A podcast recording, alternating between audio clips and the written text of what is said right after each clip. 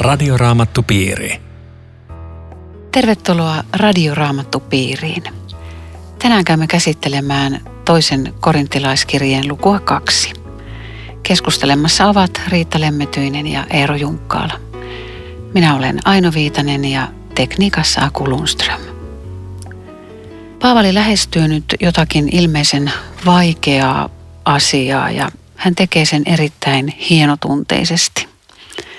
Miten Riitta ja Eero, miten rikkonutta tai langennutta lähimmäistä tulisi lähestyä? Kuinka hänen tulisi suhtautua? No se sanoit sen jo hienostuneen varovasti ja sydämellä. Mutta mikä tässä on tämä tilanne, niin se ei tästä tekstistä ihan kovin paljon avaudu, että kenestä puhutaan ja mikä on se ongelma. Tässä on jokin aika vakava kriisi ollut seurakunnassa. Joku henkilö on aiheuttanut elämällään tai opetuksellaan hämminkiä ja tehnyt syntiä. Voi olla, että on kysymys siitä henkilöstä, josta ensimmäinen Korinttilaiskirja 5. luku puhuu, joka oli lähtenyt julkisyntiä harjoittamaan ja erotettiin seurakunnasta saatanan haltuun. Se on tosi rankka teksti, jossa kuitenkin ikään kuin toivotaan, että hänen henkensä vielä pelastuisi. Mä en tiedä, mitä sä Riitta ajattelet, että voiko tämä olla tämä henkilö vai onko tämä joku muu juttu, mikä tässä on taustalla? Siitä varmaan jotakin vuosia kulunut, että olisiko se päässyt niin kuin seurakuntaan sitten tälleen väkevästi vaikuttamaan. Vaikea sanoa, se on jäänyt jotenkin epäselväksi, ehkä tarkoituksellakin. Paavali toteaa, että juuri tästä kirjoitinkin, siis tästä suuresta hädästä, johon tämä ihminen liittyy. Ja kun tätä kirjettä ei ole olemassa, niin ainakin se on ilmeistä, että siinä on tehty parannusta ja seurakunta ei ole halunnut jälkipolville säilyttää kirjettä ja sitä syntiä ja sitä ihmistä, vaan se on tuhottu, koska se on anteeksi annettu. Mutta ennen kuin ollaan näin pitkällä, niin seurakunta on joutunut valitsemaan puolensa. Että ottaako se synnin vakavasti? Sehän aina tuhoaa seurakuntaa ja seurakuntaelämää. Ja sen, kun puhutaan alkukirkosta, niin se on ollut vielä vakavampaa evankeliumin leviämisen suhteen, ja Paavali on tajunnut, että nyt pitää puolivalita jotain, mikä on hyvin harvinaista meillä, että synti olisi enää vakava asia ja joku paimen kantaa siitä huolta. Mutta Paavali ilmiselvästi haluaa rakentaa yhteyttä ja jotain hyvää on tapahtunut, mutta kuka oli, mikä oli, ei tiedetä. Joo, kauhean hyvin. Se voi olla viisautta tietenkin, ettei sitä tämän tarkempaa kuvata, ja toi oli mielenkiintoinen ajatus, että se kirje, joka mahdollisesti on siis tämä niin sanottu kyynelkirje jakeesta 4. Kirjoitin suuressa tuskassa sydän raskanna ja kyynel silmin, että se olisi tuhoutunut tai tuhottu tarkoituksella. Koska jos se on ollut tällainen kirje, jossa jonkun asioita selvitellään ja sitten asiat on sovittu ja anteeksi annettu ja Jeesuksen verellä pyyhitty pois, niin sitten ei sitä kirjoittakaan. Tuo on aika kiva ajatus, että oikeastaan soveltaisi meidän elämään, että jonkun elämässä voi olla pahoja juttuja. Sitten ne on jotenkin selvitetty, annettu anteeksi, niin sitten sitä ei enää tarvitsisi käsitellä. Se saisi niin kuin olla pois päiväjärjestyksestä. Mulla herää 2 ajatusta tästä. Toinen se, että Jumala antaa anteeksi, mutta miten on ihmisten laita. Ja sitten toinen ajatus riensi Ananiaksen ja Safiran luokse ja siinä, mitä tapahtui, mikä oli heidän järkyttävää, kun he rikko Jumalan lakia. Ja sitten on tavannut joitakin pappeja, jotka on kertonut, että he ei ole koskaan käskenyt kenenkään ihmisen tekemään parannusta tai luopumaan syntisestä elämästä. Niin, toi on aika kova juttu. Mä tulee mieleen, että niin mä mietin, että onko mäkään käskenyt, mutta olen ainakin yrittänyt saarnassa julistaa parannusta. Mutta yksittäiselle ihmiselle se on aika vaativa juttu, että milloin voi sanoa ja milloin ei voi ja miten sanoo. Että niin kuin se Ananias Safira esimerkki on eräänlainen poikkeus, pyhän hengen auktoriteetti Pietarilla pamauttaa siihen semmoisessa tilanteessa. Jos, tietenkin jos pyhä henki antaa sen auktoriteetin, niin se on sanottava. Sitten me voidaan sekoittaa siihen myöskin oma tämmöinen lihallinen mielemme, että sinä senkin syntinen.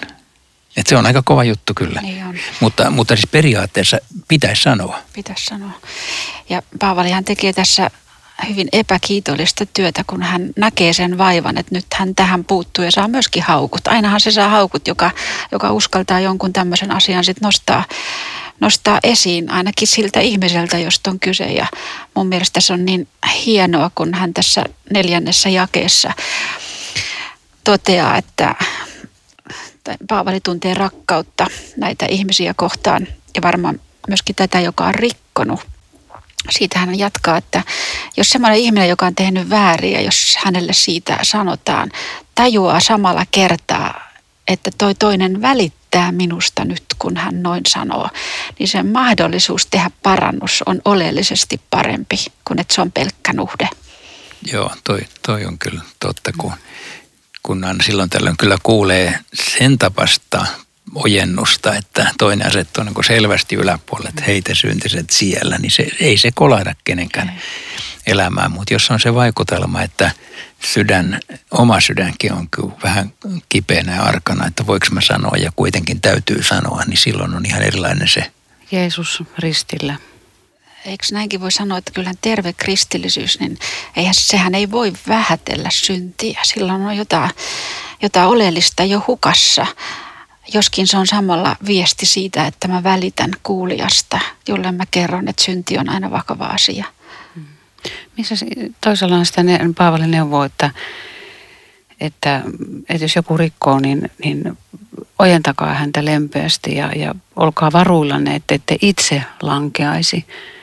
Eli se on niin lähellä, että jotenkin hyvin varovasti. Joo, ja se kohta, missä vanhan käännöksen mukaan Jeesus sanoi, että nuhtele, niin uudessa käännöksessä on, että ota asia puheeksi. Ja mun mielestä tämä uuden käännöksen sanamuoto kuulostaa paremmalta siinä mielessä, että se nuhtelu on, että sinä siellä, vaan että ota asia puheeksi, jolloin se sävy voisi olla, että hei, oot sä ajatellut, että hei, miten tämä juttu on, mutta mieti vähän, tai että mä ajattelen, että tässä on nyt jotain. Tuossa on ihan eri sävy. Se on ihan eri sävy, niin on. Toi 7. jaehan vielä vahvasti niin kuin alleviivaa tätä Paavalin asennetta, tätä rikkonutta kohtaan. Ja hän muistuttaa seurakuntaa, teidän on päinvastoin annettava anteeksi ja lohdutettava häntä, ettei hän menehtyisi suruunsa. Siis kyllä tämmöisten rankkojen itsesyytösten alla, niin siinä todella voi menehtyä, kun tajuaa, että mitä tuli tehtyä. Ja sitten on tänä päivänä julkisuus, joka syyttää, ja iltapäivälehdet ja somet ja muut, niin tämä vaarahan on ihan ilmeinen. Ja nyt tulee tämmöinen ihana näköala, että muistakaa, että se tarvitsee nyt sitä rohkaisua. Se on muuttanut kurssinsa ja ottakaa joukkoon, unohtakaa. Joo, että tämä teksti kyllä se puhuu toisaalta siis synnin vakavuudesta. Että syntiä ei niin kuin voi katsoa sormien läpi. Ne on Jumalan tahdon vastaisia asioita ja niistä on tehtävä parannus. Mutta sitten se puhuu just siitä, että rikkoneelle rajaton anteeksiantamus ja että myöskin seurakunnan ja ihmisten pitäisi ottaa. Tässä kohtaa Paavali kehottaa osoittamaan rakkautta, mutta jossain muualla Raamatussa, muistatteko se kohta, missä osoitetaan, että tulee olla viisautta, että toisia niin kuin armahtakaa, mutta sitten toisten niin kuin lihan saastuttamaa vaatettakin pitää varoa ikään kuin. Mikä se kohta oli, että toisille pitää niin kuin puhua sitä lakia ja toisille pitää taas niin kuin sanoa sitä evankeliumia. Että siinä on se viisaus, että miten sanoo itse kullekin niin kuin oikeassa kohdassa. Tähän jos palaa vielä, mistä läksit liikkeelle tuohon jakeeseen 8, niin musta on aika hyvä, että hän niinpä kehotan teitä jälleen osoittamaan hänelle rakkautta. Eli ei niin, että no te voitte nyt asennoitua häneen miten haluatte, että väistäkää jos haluatte. Tai mä kehotan rakastamaan kaikkia. Teitä koskee tämä kehotus. Musta tässä on kova sana. Kyllä, ja sitten osoittamaan rakkautta, niin se ei ole vain jokin tunne, vaan siis tee jotain. Rakkaus on tekoja eikä vain tunne tai asenne, vaan että tee jotain, millä sä osoitat rakkautta. Joo. Ota luoksesi hänet ihan konkreettisesti. Kyllähän tämä olisi todella näköala, jota tänään tarvitaan, koska on niin helppoa saattaa toinen häpeään, että sun elämästä löytyy tämmöistä ja tämmöistä. Ja osoittaa sitä aina tietyn väliajoon, että hei, muistat sä, että sulla on tämmöistä ja tämmöistä. Ja tässä sanotaan, että rakasta semmoista ja justiin tämä pane näin. Pois se asia. Joo.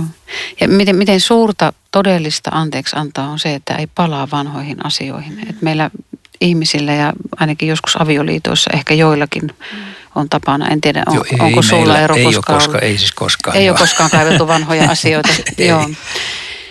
Mutta että just se, että kun se on annettu anteeksi, niin se on unohdettu. Mutta mitä tämä tarkoittaa tämä jakeessa 11, jottei saatana pääsisi meistä voitolle? Hänen juonensa me kyllä tiedämme.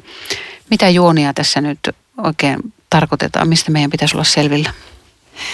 En tiedä muuta, mutta mulle herää se näkemys tästä, että silloin kun ihminen on langennut syntiin ja pois mistä Jumalan tahto, niin siinä saatana aina vahvistaa asemiaan. Pääseekö me jatkamaan tuosta? Miten se jatkaa nyt? Mikä on sen seuraava askel? Ja kun uskovienkin kesken on paljon eri puraa, niin kyllä saatana pääsee niin kuin juonillaan sinne sisään aika nopeasti, kun tilanne on se, että toisia rakastetaan ja annetaan anteeksi.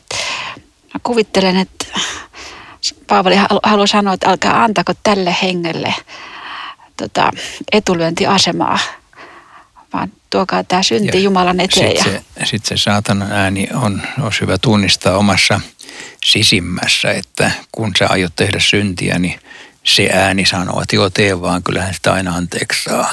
Mutta sitten kun sä oot tehnyt, niin sitten se sama ääni sanoo, että nyt et saakaan enää anteeksi, nyt teet meni överiksi, että ei näin paljon enää saa anteeksi. Jeesuksen ääni on molemmissa tilanteissa päinvastainen. Jos sä oot kiusauksessa, niin hän sanoo, että älä tee, älä missään tapauksessa tee. Mutta sitten kun sä oot tehnyt ja kysyt, että saaks mä vielä anteeksi, niin silloin hän sanoo aina, että saat. Ja että tunnistaa tämän saatanan juonet ja Jeesuksen äänen, niin sekin on jonkinlaista viisautta, koska ne meinaa mennä sekaisin meidän mielessämme. Joo, toi oli oikein hyvä sana paikallaan. Että seurakuntakuri, sitä se olisi enemmänkin tänne. Se on jotain aivan muuta kuin jalkapuu. Niin, mitä seurakuntakuri olisi, mutta onko semmoista olemassakaan?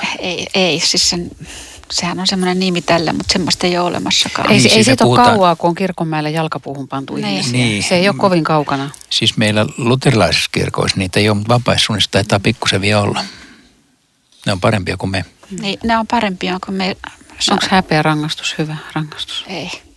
Niin, ja sitten jos sitä oikein kovasti viljellään, niin silloin siihen tulee aika nopeasti se vaara, että voi luveta langettaa vääriä tuomioita. Mä en tykkää tuosta. Niin, ja se on moralisointia sitten. Siinä ei taas tulla sille samalle tasolle tai mieluummin vähän alemmaksi, että niin kuin kyynel silmin. Niinpä. Miten me voidaan rakentaa kristittyjen välistä yhteyttä riita-asioissa? Lukemalla toista korinttilaiskirjettä ja pyytämällä, että Pyhä Henki auttaisi meitäkin meidän seurakunnan vaikeuksissa ja ihmissuhdeongelmissa, koska kyllähän se sama henki, joka täälläkin tekee aivan mahtavaa, syvältä luotavaa työtä, niin on totta ja todellinen yhä vielä, vaikka meillä on niin erilainen tilanne kuin tässä. Joo. Käymällä Radioraamattupiirissä. Kyllä tämä siis niin tämän asian pohtiminen, ikään kuin pöydälle nostaminen, sen lukeminen tekstistä ja rukoileminen, niin kyllä se voi avata silmiä, että me oltaisiin ihan niin tolkuttoman hankalia tässä kristittyjen keskinäisessä yhteydessä, vaikka ei se kyllä yleensä helppoa ole. Miten siellä Nepalissa, niin miten siellä tämmöiset kristittyjen väliset ristiriidat sovittiin? Oliko se yhtään erilaista kuin täällä? En mä pysty oikeastaan tuohon vastaamaan, koska kaukaa katsottuna se näyttää hienolta kristillisyydeltä, kun ne ylistää Jumalaa siellä seurakunnassa ja laulaa hallelujaa, mutta kun ei pääse oikein syvällisesti tunteen, niin ei osaa sanoa. Varmuudella tietää, että kaikissa seurakunnissa ja kaikissa kirkoissa on omat ristiriitansa, semmoista joukkoa, missä ei olisi. Mutta tämä haaste, minkä sä heitit, niin se on semmoinen haaste, mikä meidän pitää jatkuvasti heittää itsellemme, että me oppisimme niin kuin rakastamaan niitä, jotka on erilaisia. Tämä on Radioraamattupiiri. Ohjelman tarjoaa Suomen Raamattuopisto. www.radioraamattupiiri.fi Jatkamme keskustelua Riitta Lemmetyisen ja Eero Junkkaalan kanssa toisesta korinttilaiskirjeestä luvusta 2. Minkä ihmeen takia Paavali lähti nyt kuitenkin hedelmällisestä työstä huolimatta Troaksesta Makedoniaan? Sitä voi hyvällä syyllä kysyä, koska jos meillä on jotkut oikein hyvät apajat, niin kyllä me mietitään, että kun nopeasti me siitä muualle siirrytään, mutta tässä on varmaan väkevä viesti siitä, miten rakas tämä seurakunta Paavalille oli. Hän oli saanut sieltä nyt Tiituksen takaisin tultua hyviä uutisia, että kuule, tilanne on muuttunut ja nyt otetaan synti vakavasti, halutaan pitää se keskeiset asiat keskiössä. Ja kun Paavali tästä kuulee, niin hän ajattelee, että nyt mä menen ja jatkan tästä, missä nyt ollaan. Näin mä kuvittelin sen. Toi voi olla oikea selitys.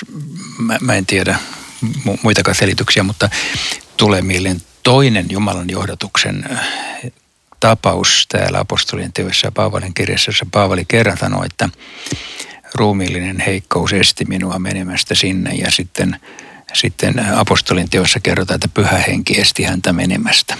Ja kerran jossakin sanotaan, että julistin teille ensimmäisen kerran evankeliumia sairastumiseni tähden. Joo, ja se liittyy juuri tähän kohtaan siis sillä tavalla, että niin kuin Paavalin oma tunne on se, että nyt tämä meni läskeksi ja mun täytyy nyt, mä en jaksa tai mä en pysty tai ei tule mitään siitä. Ja sitten toinen tulkinta, pyhä henki esti. Eli Jumala voi niin kuin kääntää meidän kulkuamme sillä tavalla, että se on meidän näkökulmasta vastoinkäyminen ja se on Jumalan näkökulmasta pyhän hengen johdatus. Tässä sanotaan, että siellä minulle avautui ovi Herran työhön, eli Jumala oli avannut niin kuin suuret työmahdollisuudet ja kuitenkin hän lähtee nyt pois. Että voisiko tässä olla, tulee se Jeesuksen vertaus mieleen, 99 vanhuskasta ja yksi syntinen, siis yksi lammas, joka on kadonnut. Lähdetään sen yhden perään. Lähdetään nyt niiden korintolaisten luo. Ne tarvitsee mua enemmän, vaikka täällä on nämä 99. Tuo oli hyvä pointti. Joo, ja kyllä todellakin. Ja Paavalillahan oli kuitenkin aina se mieli, että aina eteenpäin ja sinne. Sitten kun joku asia oli jotenkin hollilla, niin ei enää mua tarvitse siellä. Mä menen eteenpäin. Joo. Hei, mä luen teille tuon jakeen 14. Kiitos olkoon Jumalalle, joka aina kuljettaa meitä Kristuksen voittosaatossa ja antaa meidän kaikkialla levittää Kristuksen tuntemisen tuoksua. Jos lähdetään liikkeelle tuosta triumfikulkuesta, voittosaatosta, niin mitä Paavali tarkoittaa, kun hän puhuu Kristuksen voittosaatosta? Mä voisin kuvitella ensinnäkin sen, että tämä voittosaatto oli semmoinen käytäntö, jonka Paavalikin tunsi, koska Rooman keisarit kulki tämmöisissä voittosaatoissa. Kun he oli jossakin voittoja kerännyt, he palaa takaisin ja sitten tämmöiset kulkuet seuraa heitä. Ja siellä oli myöskin näitä vangittuja ihmisiä, sotavankeja mukana. Että mä voisin kuvitella, että Paavali käyttää tuota kuvaa. Ehkä hän ajattelee, että hän on itse tämä yksi voitettu tässä Kristuksen voittosaatossa. Että tämä olisi niin kuin se kuva ja siihen liittyy se tuoksukin, koska siinä kun nämä roomalaiset voittosaatuet meni, niin siellä aina suitsuketta heitettiin. Että kaikki tajusivat, että nyt se seurue on liikkeellä. Tämä on niin kuin se tausta. Mutta sitten tämä Kristuksen voittosaatto. Verran on varmaan lisättävää tähän.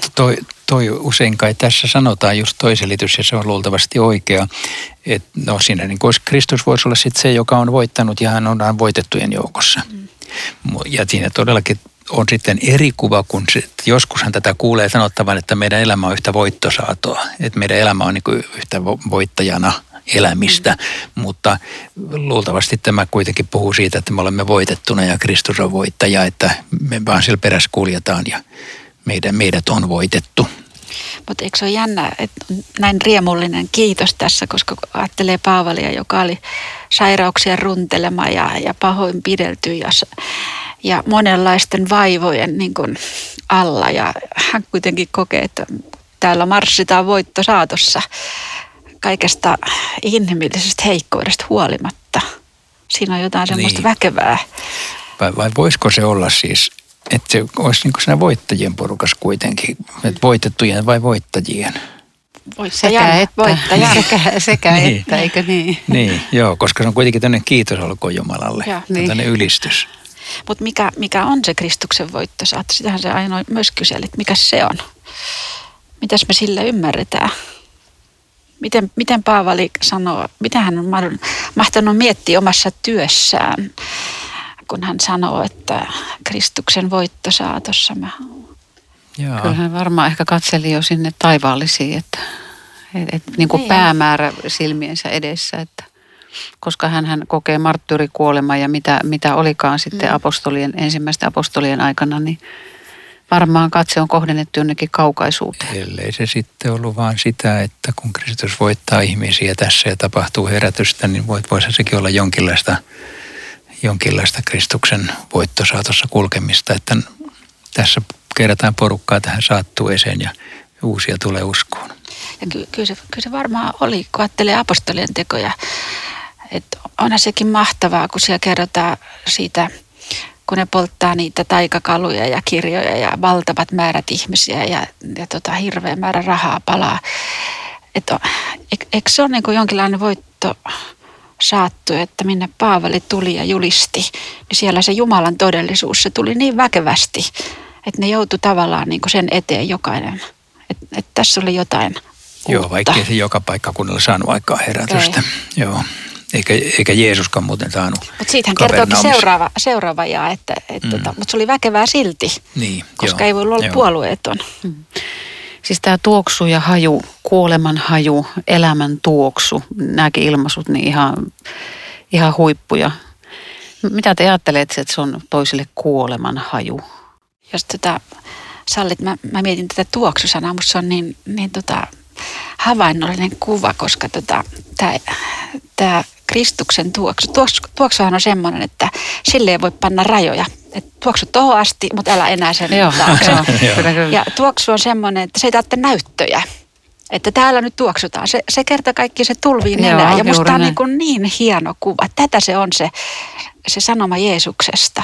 Se kerta kaikkiaan leviää, että sä voit panna sille rajoja, että vaikutat tohon ihmiseen, mutta et enää tohon. Siinä on jotain semmoista itsessään, joka pysäyttää. Mikä tämä oli? Joo, ja vaikka varmaan siis minä kristittynä, mä en niin kuin tunnista oikein, että mulla on mitään Kristuksen tuoksua tässä valtavasti.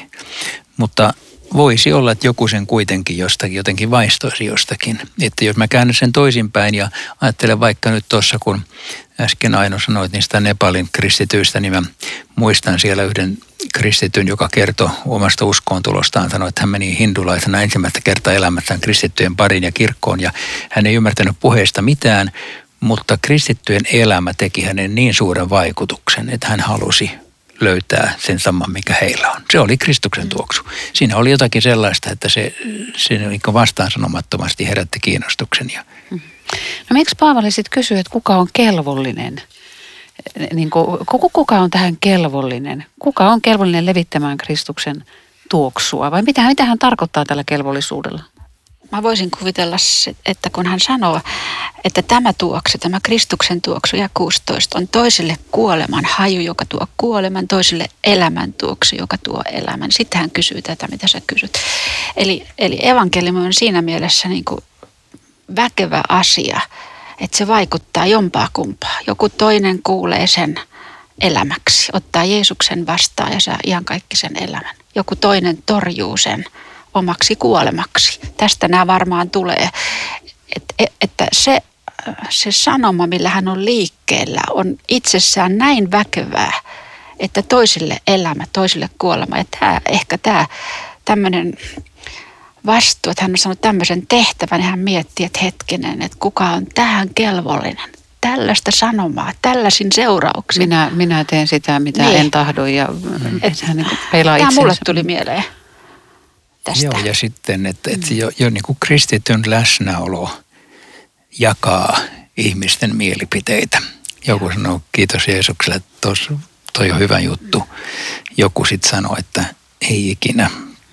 Ja niin kuin torjuu sen, vaikka ei edes sanallisesti haastettaisikaan uskomaan. Mutta että kristitty on jossakin, niin hän on ikään kuin aina sellainen, että kumman puolen valitset. No Paavali sanoo tuossa, että me nyt ei ainakaan olla semmoisia, jotka kaupittelee Jumalan sanaa. Mitä tämä Jumalan sanan kaupitteleminen on? Me kyllä ollaan, eikö niin? Mehän kaupitellaan tosi paljon. Siis mä ainakin myyn kirjoja. Ai sitä se tarkoittaa. Tässä ei tuskin ole kyse siitä. Mä luulen, että Paavali olisi sun kirjoja kyllä mielellään myynyt. Siitä ei ole kyse. Mä kerron, mitä tämä tarkoittaa nyt tämä kaupittelu. Niin. Siinä täytyy olla joku tämmöinen negatiivinen sävy, että me jollain ehkä niin kuin halpahintaisilla keinoilla pidetään tätä asiaa esillä tai yritetään saada ihmisten suosio jollakin semmoisella, joka ei, ettei ole se itse asia, vaan vai olisiko se asian lieventämistä ja jotenkin semmoista? Se voisi olla sitäkin. Se voisi olla sitäkin, että mä niin kuin lievennän totuutta, jotta se menisi paremmin perille. Toi voisi olla. Niin, koska Aino sitä niin kuin vahvistaa tämä jatko. Me julistamme sitä Jumalan edessä Kristusta palvellen väärentämättömänä ja sellaisena, kun se tulee Jumalalta. Eli varmaan meillä on taipumus niin kuin miellyttää kuulijoitakin, mitä me puhutaan ja ei ole niin helppoa aina muistuttaa, että ristin sanoma ja sovitusuhri on kuitenkin, siitä kaikki on kiinni. Että monet ohittaa tämän, koska se tuntuu kivemmalta kuunnella. Joo, ja mä mietin julistajana usein se, että pitäisi osata julistaa Jumalan lakia. Mutta se on tosi vaikeaa. Siis niin, että se ei ole mitään moralismia ja niin kuitenkin, että se puhuu ihmisten todellisista synneistä. Siis niin kuin se olisi väärentämätöntä Jumalatana, mutta on tosi vaikeaa, koska miten siinä sanansa asettaisi niin, että mä en asetus toisten yläpuolelle tuomitsemaan, mutta mä olisin kuitenkin Jumalan sanan edessä niin kuin tosissani, enkä sitä laimentaisi mistään kohdasta. Kyllä meidän ajassa paljon on tämmöistä sanomaa, jossa on... Jos käyttää samaa sanaa, niin sitä on väärennetty. Siitä on niin kuin se ydin pois ja pohja pois. Ja ei se kyllä sitten muutostakaan saa aikaan. Ja tämä vaara on aina olemassa. Ja tämäkin on puhuttelevaa, kun Paavali sanoo, me julistamme sitä Jumalan edessä. Mulle tuli semmoinen kuva, että haluuko Paavali tässä sanoa, että kun mä julistan, yksi kuulijoistani on Jumala itse. Hänen edessä mä tätä puhun. Miten hän nyt tämän arvioi? Oho. Olenko linjassa? Tämä on hirveän kohtikäyvä. Julistamme Jumalan edessä. Ensi kerran kun menee saaratuoliin, että Jumala on kuulijana. Niinhän se on. Ei se poissa ole. Todellakin. Jeesus istuu penkissä kuuntelemassa. Niin. Vaativa. Joo, ja kuitenkin... Armon sanoma, koko auktoriteetti, sitähän se Kristuksen voittosaatto on. Et kun kerrotaan Jeesuksesta, niin Jumala on kyllä onnellinen kuulija, voisin kuvitella. Radioraamattu piiri. Kiitos paljon sinulle ystävä jälleen mukanaolosta. Lähetä meille kysymyksiä ja ilmoittautumisia Raamattupiiriin osoitteella aino.viitanen@sro.fi. Rukoiletko Riitta tähän vielä yhteisesti? Herra Jeesus, me kiitämme syntien anteeksi annosta. Kiitämme, että taivaasta ei osoitella sormella meidän pahuuttamme ja mihin olemme syyllistyneet, vaan ne on anteeksi annettu ja unohdettu. Me rukoilemme tätä samaa mieltä lähimmäisiämme kohtaan, että me antaisimme anteeksi ja unohtaisimme, ettei niitä asioita enää ole, kun ne on käsitelty ja kun ne on anteeksi annettu. Auta meitä levittämään tätä Kristuksen tuoksua ympärillemme. Ja Herra, auta meitä muistamaan, että myöskin sinä olet elämässä hiljainen tarkkailija ja me haluaisimme kuitenkin elää niin, että se olisi sinulle kiitokseksi ja ylistykseksi. Tähän meitä auta. Aamen. Radioraamattupiiri. www.radioraamattupiiri.fi